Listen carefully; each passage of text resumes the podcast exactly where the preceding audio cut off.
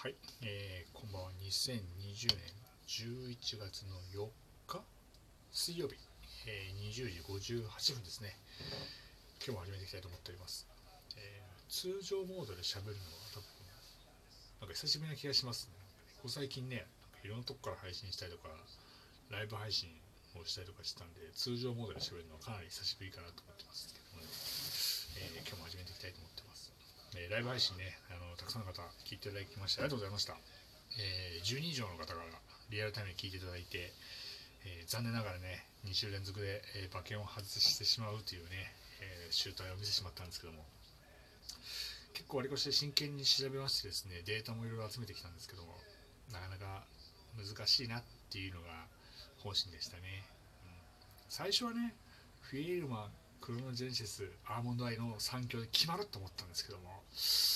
どうしてもね、ダノン・キングリーが気になってしまって、ダノン・キングリーを買ったんですけども、えーまさかのね、えービリッケツという形でね、全くお話にならなかったっていうね、苦い思いがあったんで、えーまあちょっとダノン・キングリーね、ここれが難しい。こ次買わあの出た時に買わないと来たりするんですよ、多分きっと。なんでね、難しいんですけどね、しばらく追っかけようかなとっております。はい、で今日は通常モードなんでね、何の話しようかなと思ったんですけど、今日のトピックスとしてはですね、昨日、えー僕も全く意識してなかったんですけど、川口オートレースで、オートレースの日本選手権が行われたらしくて、日刊スポーツは今日一面でしたね、森且行さんが、あの優勝されたということで。すごいですよね、 SG、SG というね、オートレースの最高峰の日本選手権で優勝してしまったと。で、オッズを見たんですけども、全くのノーマークで、いや、その決勝の舞台に立つだけでも素晴らしいことなんですけども、難しいんですけども、完全ノーマークで、全然本命でも何でもなかったんですけども、まあ、競馬で言うところの穴ですよ、穴、大穴。まあ、いろんなね、あのラッキーも重なったんですけどもね、見事に優勝されてですね、 SMAP も全員、キムタクから中居君から、新しいシーズンから全員、祝福のね、お祝いをして、全員でね、こう、お祝いしたっていう形でね、素晴らしい、えー結果だなと思って、でよくよくね、こうネットでなんかすごいなと思ったら、よく考えたらとんでもなくすごいんですよね。何がすごいかっていうと、 SMAP ですよ、 SMAP。天下の SMAP。日本のアイドル史上最高のアイドルグループ、 SMAP の絶頂期、絶頂期というか、ね、 SMAP ソングっていう番組もできて、これからもっと駆け上がっていって、20年ぐらいのトップをもうずっといたわけですよ。ほっといてももう一生遊んで暮らせるぐらいの金も稼げた SMAP をやめて、で人生でもラストチャンスのオートレースの試験に受かったんですよ。あれ受かるだけでもものすごい大変なんですよね。自分の可能性を信じて努力を重ねて、ね、こう、一生安泰なアイドルで、アイドルでいればキラキラ言われるわけですよ。ね。いい車乗ってとかね。 SMAP なんてそこからね、破竹の勢いだったんで、でもそれを蹴ってまで自分の夢を追いかけて、オートレーサーになって一からね、コツコツコツコツ積み上げてって、苦節24年。24年経った後に46歳にして、日本選手権オートレーサーの最高峰のレースに勝ってしまうっていう、ね、ドラマですよ。アイドルとしても超一流、オートレーサーとしても超一流っていう、こんな人いますか、今まで。すごくね、こう、なんていうの、生きる糧というかですね、生きる力をね、いただいたんでですね、人間ってこう、努力をすればいろんな、どんな分野でもやっぱり活躍できるんだなって、ね、改めてね、思ったんで、非常にね、あの、家の近所に走ってるんで一回見たことないんですけどね、今度見てみようかなと思うぐらいね、素晴らしい活躍ぶりでしたね。うん、森克行さんね、本当におめでとうございます。はい、というわけでですね、そんな森さんの活躍に、えー感動を受けて家に帰ってきたらですね、えー新日本プロレスのね、オフィシャルファンクラブに入ってるんでですね、ファンクラブの開放が今日届きました。これいつ、なんか全然、なんですか、年何回来るのかわかんない、薄っぺらい冊子だ冊子ですね、えー、大して枚数もないですけど、あんまり普段見れないようなね、あのインタビューとかが結構書いてあって、なかなか面白い面白い内容だったんでこれでもなかなか世に出ないことかなと思ってね。簡単に言いますとですね、えー、7人の選手たちの優雅な秋の、ひとときって書いてあってレスラーの秋っていうのが、えー、いろいろねジャンルに分けられてあの質問があって答えてるってことなんですけど、えー、まずはですね G1 クライマックス2020年を制した井伏浩太さんのケースという形で読者の秋。読書の秋で読書の秋で井伏さんが、え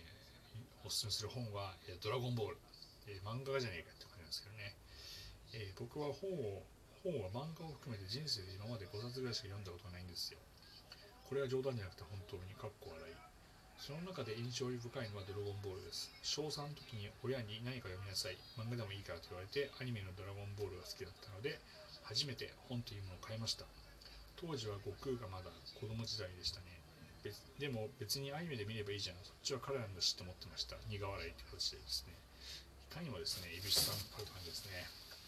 読書の秋って言われてるのに漫画ドラゴンボールおすすめするっていう形で。あでもドラゴンボールの話はしてないですけど我々というか私はもう完全にドラゴンボール世代なんでえー、本当によく見てましたよドラゴンボールはね。1巻からね多分43巻ぐらいまであるんじゃないかなと思うんですけどもその後アニメ化して多分 GT とかいろいろ出てきてるんですけども。えっ、ー、とね一番面白かったなと思うのはねやっぱナメック星ぐらいじゃないかなと思いますね。そっから先はちょっとねなんかいろいろセル編とかねブルー編とかってだいぶぶっ飛んできちゃってる話がぶっ飛んできちゃってるね。純粋に強さを求めてくるみたいなところで面白かったのは、まあ、それこそドラゴンボールを純粋な気持ちで集めてる時とかありましたし天下一武道会でピッコロと戦ったりとかね。あとはこのフリーザとねあのナメック星から来たフリーザナッパとかに戦うところとか結構楽しかったんですけども。でも一番楽しかったのはナメック星かなやっぱり。なナメック星のところ。いま、うん、だにねこう信じてるんですけどね。あの最長老さんのとこに会いに行くんですよね。あのご飯とクリーンが最長老がこう手をね頭の上に乗っけると潜在能力を引き出すみたいなね。いまだにねそれ信じてますから、ね、クリリンとかがめっちゃ戦闘力上がったりご飯もめっちゃ戦闘力上がったみたいなのがあったんですけども。あれは良かったですね、うん、ドラゴンボール。結構ねなぜかいつもヤムチャはすぐ負けてしまうっていうね。そしてブルマと結婚するものと思ったらブルマと結婚しないまさかベジータと結婚するっていうねドラゴンボールだったんですけど、うん、結構最初の頃はすごい楽しくて読んでて面白かったんですけどね。まあ最後の方